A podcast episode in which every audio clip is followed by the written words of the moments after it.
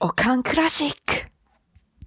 おかんクラシックへようこそ。この番組はクラシック音楽好きのおかんたちが集まって好き勝手に自分たちの推し曲や推し作曲家などを喋りまくるおかんパワー全開の番組です。毎回テーマを設けて23名のおかんたちがそのテーマに沿った推し曲や推し作曲家アーティストについて語っていきます2週間に一度日曜日に配信しています今回は私おさきと8番がお届けいたします。それでは、おさきさん、自己紹介お願いします。はいおさきと申します、えー娘と2人で話しているえっ、と、コンペイトーラジオっていう番組やってます。最近下の子も乱入し始めて、2人の番組じゃなくて3 人の番組になりつつあるんですけれども。いいですね。は。い、えーそんな番組やっております。では、えー、8番のさんの方、どうぞ。はい。8番でございます。ラーメン餃子半カオスというポッドキャストをメインに配信しております。お願いします。お願いします。おかんクラシック。では、えー今回のテーマですけれども、えー前回の放送から引き続き、りょうさんからのリクエストにお答えしたいと思います。イェーイ。イエーイ。で、今回のテーマは好きな楽器ですね。りょうさはいん、リクエストありがとうございます。 ありがとうございます。では、早速、このテーマでお話をしていきましょう。では、8番さん、お願いします。はーい。それではね、好きな楽器ということで、私は楽器を全然弾かないんだけど、せいぜい、せいぜい子供時代にピアノをちょびっと習ったぐらいで、でおー。好きな楽器はピアノじゃないんだけど、 そうなんですね。はい。バイオリンが好きでございましてね。いいですね。は優雅な楽器の代名詞のような。い。 ね。聞く専門ですけどね。自分では一回も弾いたことがございません。うんうんうん。難しいんですかね。なんか静香ちゃん、よくギーギー鳴 らして、ジャイアンの歌声並みにギャーギャー周りで、ね、悲鳴が上がったりしてますけど も、実際のところはどうなんでしょうね。どうなんでしょうね。 弾けるもんならね、一回は弾いてみたい感じですけど、難しそうではある、確かうん。に。で、聞く専門。聞く専門って言ったんだけど、言っても生のオーケストラとかの演奏は、そんなにめっちゃ聞いたことはなくて、数えるぐらいで、うん うん10回は行ったかなぐらいの感じなんですけど、うん。ほいほいほいほい。ただ、その、オーケストラではいろんな楽器使われるけど、バイオリン。ンがね、一番こう体に響いてくる感じがするんですよね。なるほどなるほど。うん。バイオリンって結構オーストラリアでも弾いてる人いっぱいいますもんね。そうなんですかなんか何人か並んでたりするイメージなんですけども。へえ。そうなんだ。うん私の周り違にったらごはめん、なさい。 周りには、その日常的に弾いとる人はあんま知らんけど、でも、うん。うんオーケストラは見に行くので、あの、オーストラリアはは各い州にオーケストラはいあって、アデレードにもほう。アデレード・シンフォニー・オーケストラがあるのですね。ええそういう楽団があるってこ楽となん団ですか。が、そうそう、そう、へえ。各州にすごいですねだからシドニーとかメルボルンとかにも、はいはいはいうん、あるようです。すごい。じあ、ゃあ結構身近なんですね。そうなんですかね。 うん。うん、好きな人は聞きに行くと思うけ ど、ちょくちょく、ちょくちょくやってらっしゃるから、演奏ええ会。いいなぁ。ん奈良いいよ県あるのか な。各県とかにあったらいいのにね。あったらいいのにな。うんあるの、 あったらごめんなさい。大阪にはあるんですよ。大阪。あ、そうなんですね。はい。で、大阪のそのオーケストラのやつが、えっと、私、奈良県ですけど、今ほぼ三重県の方に住んでまして、うん。で、三重県の方でなんか定期的に演奏とかしてるので、それを何回か聞きに行きましたね。いいな。はい。で、そこで生の、あの、うん、花のワルツを聞いたりとかしおて、お娘と二人で、おーってなって、人。いい。生、生の音楽違いますよね。違いますね。うんなんか体に響いてくる感じそうで、そうそうそうそうスピーカーとは違いますよね。そうう。んそして、なんだろう、その、感情を揺さぶられる気がします。そういう。そうですよね。めっちゃ響いてくる。うんうん。うん。楽しそうな音楽はより楽しそうに聞こえるし、悲しげな音楽は悲しげに聞こえるし。うん。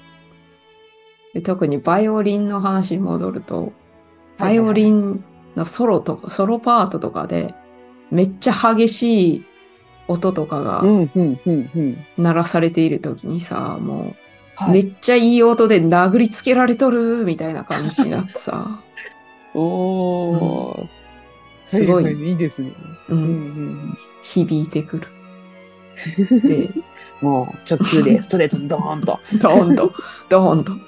で、私は単純な人間なので、その、この、なんだろう、わかりやすい感じなんかな。バイオリンの音ってわかりやすく聞こえてくるから、そうですね。うんうんうオーん。ケストラの中でも目立つ音かな。なんて言ったらいいか確かに確かに。よく聞こえてきますよね。ううんんそういうとこがいいのかもしれません。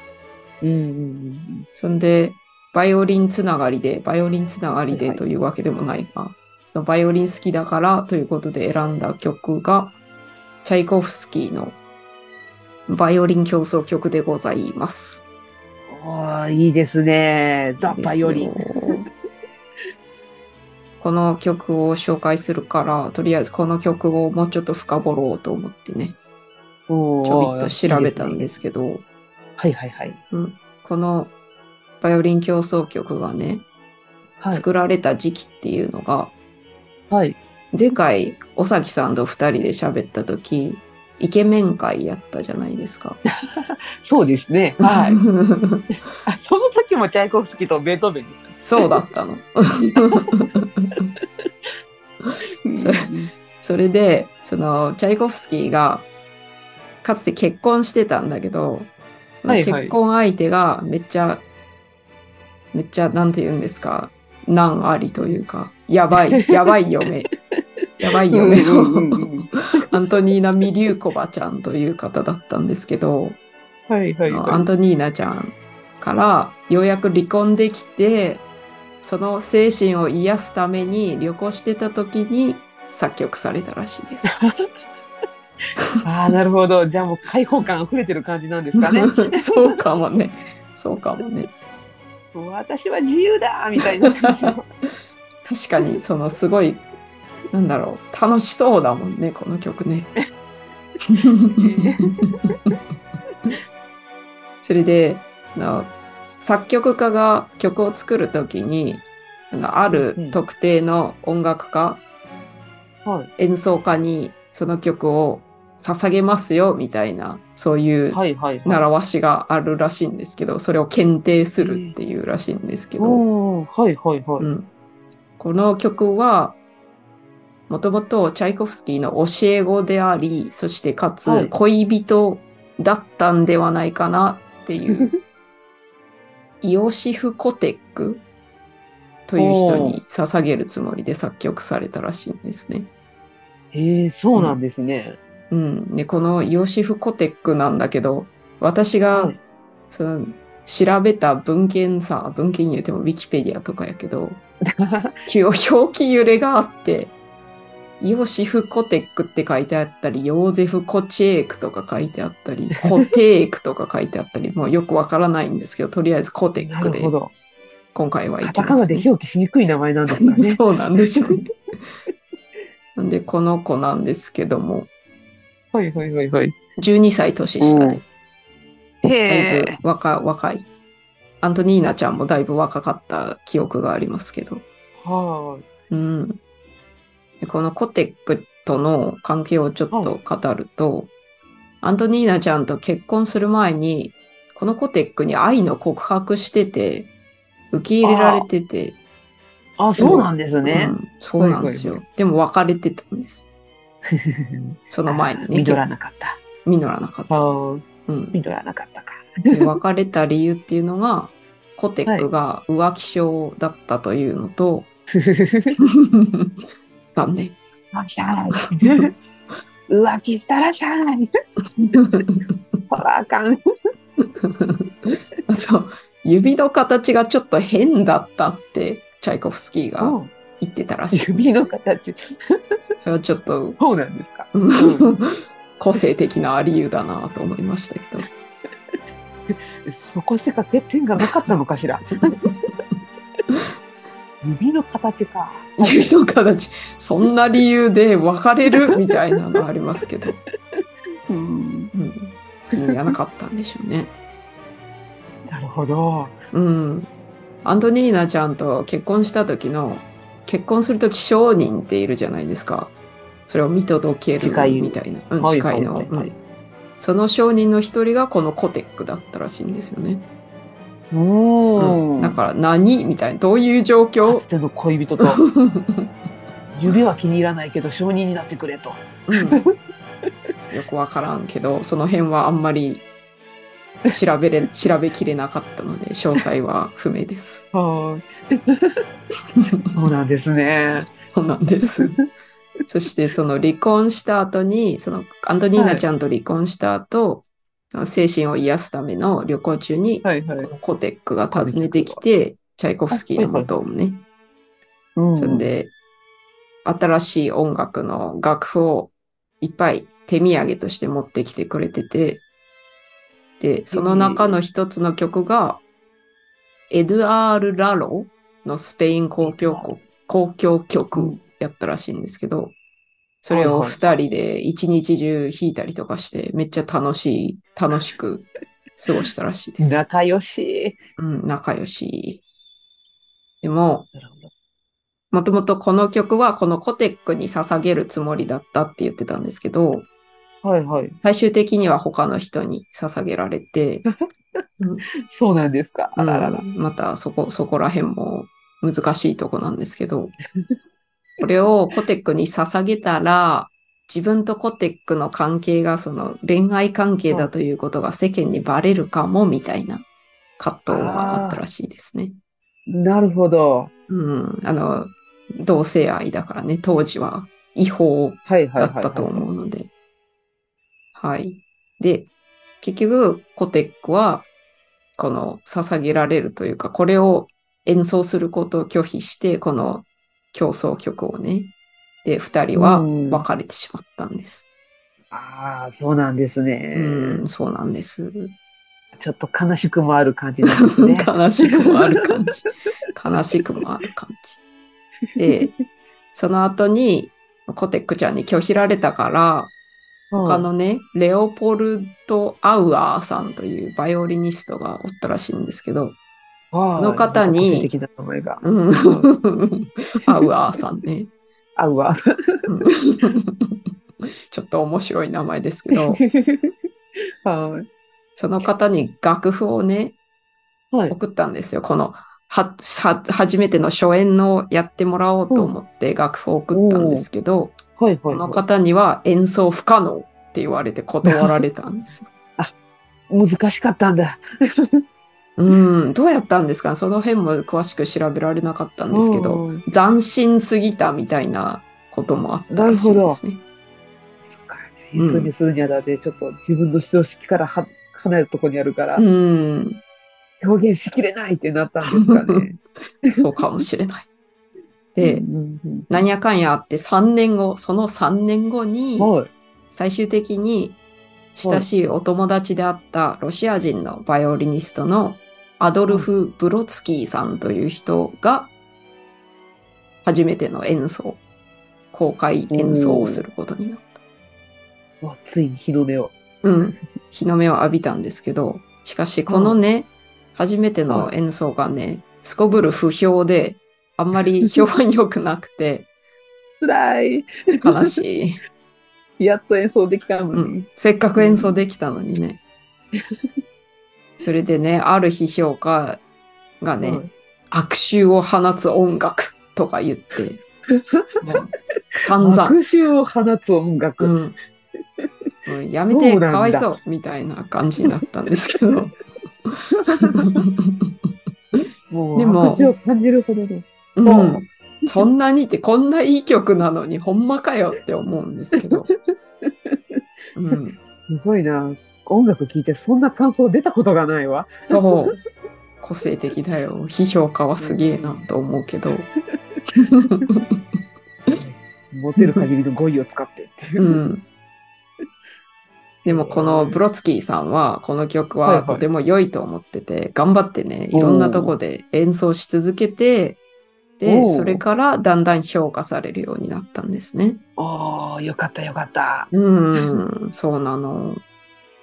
で、こういうのが、えーあの、チャイコフスキーあるあるらしいんですけど、初演が あんま、はいあんま良くなくて、だんだん後から評価が良くなるっていう。へうんえ、そうなんですね。だから、時代先取りしがちなんかな、みたいなのがあります、ね。ああ、なるほど。時代を先取りしてるか。それか、うんスルメ系なんですかね。そうなんかもしれな聞い。けば聞くほどのめり込むみたいな感じその。うそうそう。そうかもしれない。だから、あの、アウアーにもコテックにはいも捧げたけど拒否られたものの、最終的にこのブロツキーがね、この作品の恩人みたいな感じで、で、その、ありがとうって感じで、この人にうん。捧げられたんですよ、この曲。ややっと捧げられた。っと 捧げられた。 よかった。 3度目の正直。よかった。 捧げるのも大変や。ほんまにね、あの拒否られたりとかするんですね。ねえ。 うん、で一方、その頃ね、コテックの話なんですけど、はいこはのい。バイオリン競争曲が作曲されてから6年後に、彼は結核にかかってしまってね、あらら。うん、当時やったらやっぱ富士の病ですよね。う。そうなんですよ。でその年の11月にチうんャイコフスキーが見舞いに来て、はいはいはい。コテックがもう大はしゃぎして喜んで、おおお嬉しすぎて席席を出し続けながら もう喋ることに夢中みたいな感じで、うへえ。んらしくてねでもうチャイホチャイコフスキーが心配してもうそんな喋ったらあかんよって止めたりしたらしい です。へえ。よっぽど嬉しかったんです ね。そうかわいいな。可愛いでしょなんかこめっのちゃエはピしソゃいでるードすごい可愛い。いいですね。仲良しそうなんですいいんですけどしかし翌月の12月にはい亡くなってしまうんですね。あらこのだ子っていうかんね。めっちゃ嬉しかっただろうに。うん、で、そっかなんと29歳の若さで若い亡く。なってしまってへー若いね。もう悲しい。悲しい。そうなんですね。あら。そうそんなわけで、このコテックうにん最初は捧げられようとしたバイオリン競争曲。めっちゃいい曲。はいそうですね。えーなるほど。そんな感じでございます。 なんか人生詰まってますね。ねえ、本当にもう、うん、今まで知らなかったから、この背景を さ。背景を知るとまた感じ方変わりますよね。そう。そういういきさつで作られた曲だったの。誰も弾いてくれなかったんだっていう。うん、こんないい曲なのに本当にもう私が一番好きだと言っても過言ではない曲なのにねこれはおーうん弾いてよそうみですんねなって思うけどね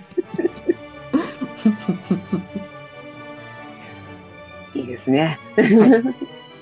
そんな感じですありがとうございます。はい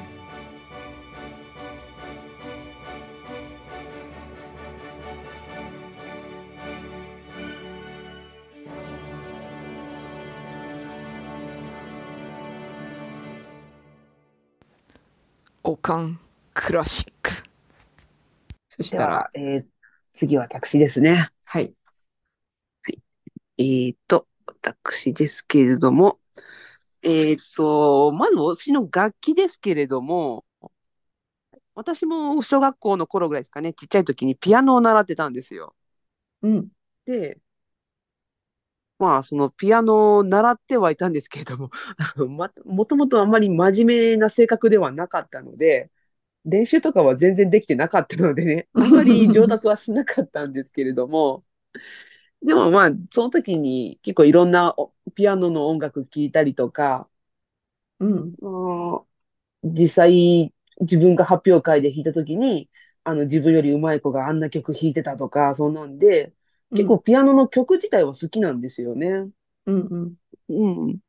で、その中で、えっと、私の、なんか3つぐらい年下の子かな。2つか3つか年下の子なんですけれども、うん。あの、私が発表会で弾いた時よりもかなり難しいこの曲を、おー今から言うこの曲を弾いてて、すげえって思ったんですよね。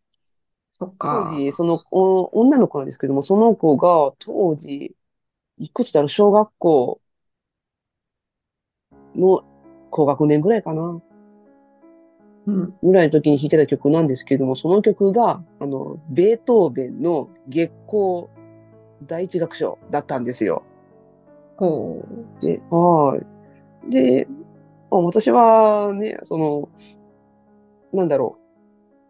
そんな有名どころじゃない作曲家の、作曲家が、えの作曲家が作曲した曲とかではない、すごく簡単な曲を発表会で弾いてる横で、なんかうん2つか3つ下の女の子が、ベートーベンを弾いてるみたいなう。感 じで、衝撃を受けて、 うんそっからねずっとね耳についてて、へえ。うん、で結構聞いてて何回かずっと聞いてたりしてて、うん。うんなんか第一楽章は簡単だとか言われたりするんですけれども、そうなんですね。はい、なんか結構ね指の動きも単純だと今は思うけどもまあ弾けるかどうかは置いといて、そう。ピアノの曲もね、いろいろね、あるんですけれども、なんか静かな中に、なんだろう、なんかいろんな強い思いが感じられるような感じがして、うん。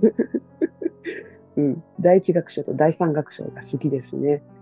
第一楽章ちょっとゆっくりした曲なんですけども、第三楽章のこの激しい感じのところの曲が、感ん曲調が、聴いてて、うん。なんかほんのと魂を揺さぶられるみたいな感じがして好きですね。はい。で、そうまあこれもベートーベンの作曲なんですけれども、えっ、と、この曲が作曲されたのが、えっとベートーベンが31歳の時だったかな。うん。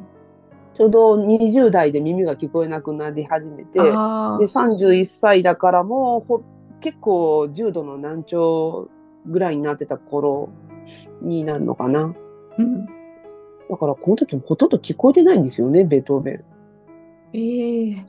聞こえてない状態で作曲するっていうのがすごいなすごい、すごすぎる。ね。 うん。で、この時31歳なんですけども、ちょうどこの頃にね、あの、ある女の子にピアノを教えてたらしいんですよ。うん。で、その女の子っていうのが、えージュリエッタ・グイチャルディっていう名前の、ジュリエッタちゃんって女の子がいて、うん。その子が14歳だったんですよ、女の子。へえ。で、14歳の女の子にピアノを教えてたんだけども、なんか、ベートーベンがこの14歳の女の子にかなり入れ込んじゃうみたい で、なんか、俗になっちゃうらしいんですよ。へえ。で、もう、なんか、周りの知り合いとかに、もう、このジュリエタちゃんめっちゃ愛してる。だけど、身分が違いすぎて結婚はできないみたいな感じで、落ち込んすでてげえな。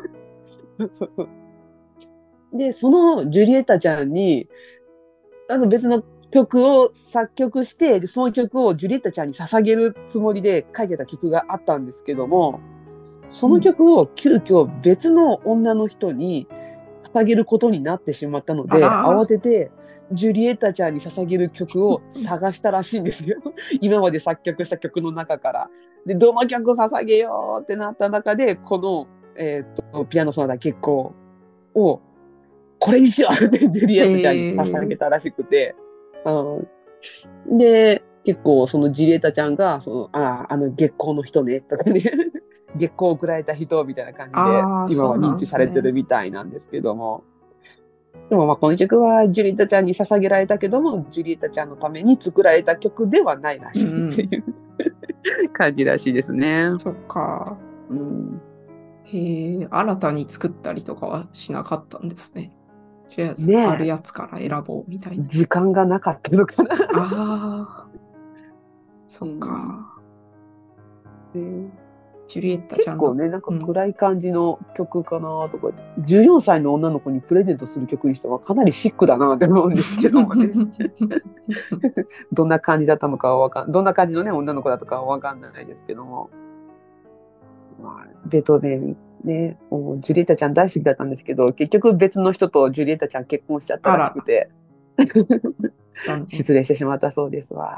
あらで、まあそう、プレゼントした次の年に衣装書いてるんですけれどもね。ああ、そうなんですね。 はい、衣装を書く前の年の出来事みたいですね、プレゼントあらら、したのが。うんだいぶショックだったんだろうか。ねえ言うてでも14歳と、 で、当時31歳のベートーベン。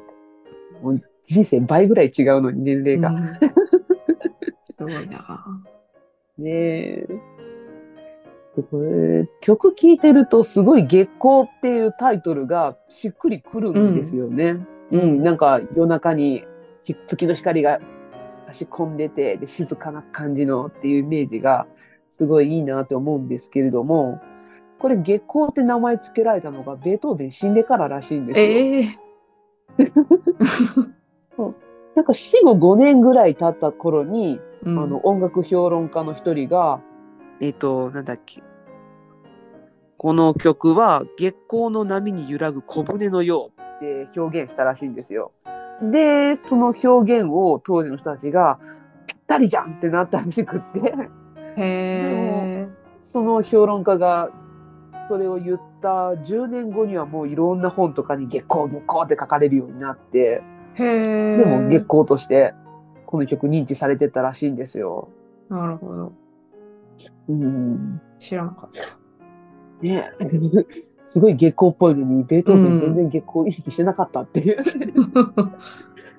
本当は意識してたんかもしれないですけどもね。うん、うんうん第二楽章とか、うん、うん、あ、第二楽章結構明るい曲です明よるね。いから、うん、うんうんうんガラッと変わります ね。ねえ。第一楽章が静かなゆっくりした、ちょっと悲しい感じの曲が。第二楽章はね、そのジュリエッタちゃんっぽい、14歳の女の子って感じはしますけどもね。キャピキャピした感じ。死後かな、キャピキャピした って。今言うのかな、キャプテン。言うな、私は言うぞ。そう。私の中ではまだ死後じゃあな、大丈夫、大丈夫。おさきさん的には大丈い。セーフセーフ。夫。セーフセーフ。 第三楽章だとまた今度激しい感じになるから、うん。ちょっと単調のね、第三楽章好きなんですけどもね。 結構テンポの速い曲好きです。なるほど。そうまあ、私の曲紹介こんな感じですかね。はい。ありがとうございました。ありがとうございます。ベートーベンが14歳の人に恋をしていたとは。 ねえ結婚できないってへこむ程度には。そっか、今第三楽章私聞いとるんですけど、うんうんめっちゃ激しいとこだ。ねえ。これ聞けたらすっきりするだろうなと思いますね。そっか。めっちゃ大変そう。手、手つりそう。指つりそう。うん。あんまりね、音の上上下とか、移動が少ないんですよね。うん。うん、音がこう、高い、低い、飛ぶみたいな感じがあーそっ少なくて、デレレレレレレレみたいな曲はあるんですけども、階段っていうか。うん、へえー。でも、弾けるとは思えないんですけどもね。うわだいぶ上手にならないと弾けなさそうだ。ねえ聞くだけで満足してます。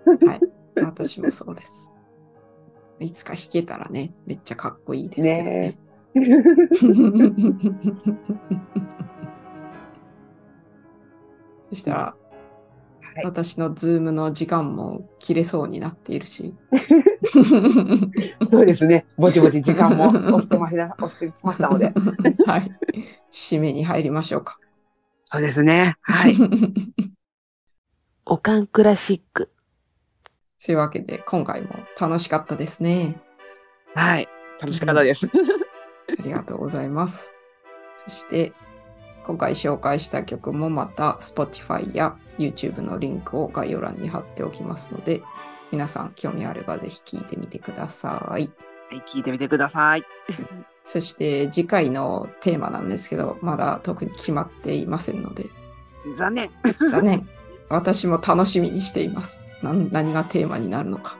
楽しそうですね。み。うん。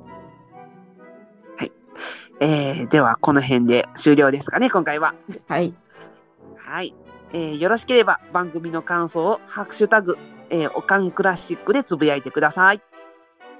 また、おかんクラシックの、えー、と、旧ツイッター、現在の X のアカウントを概要欄に貼っておきますので、ぜひフォローしてくださると嬉しいです。お聞きくださりありがとうございました。それでは、またねー。またねー。バイバイ。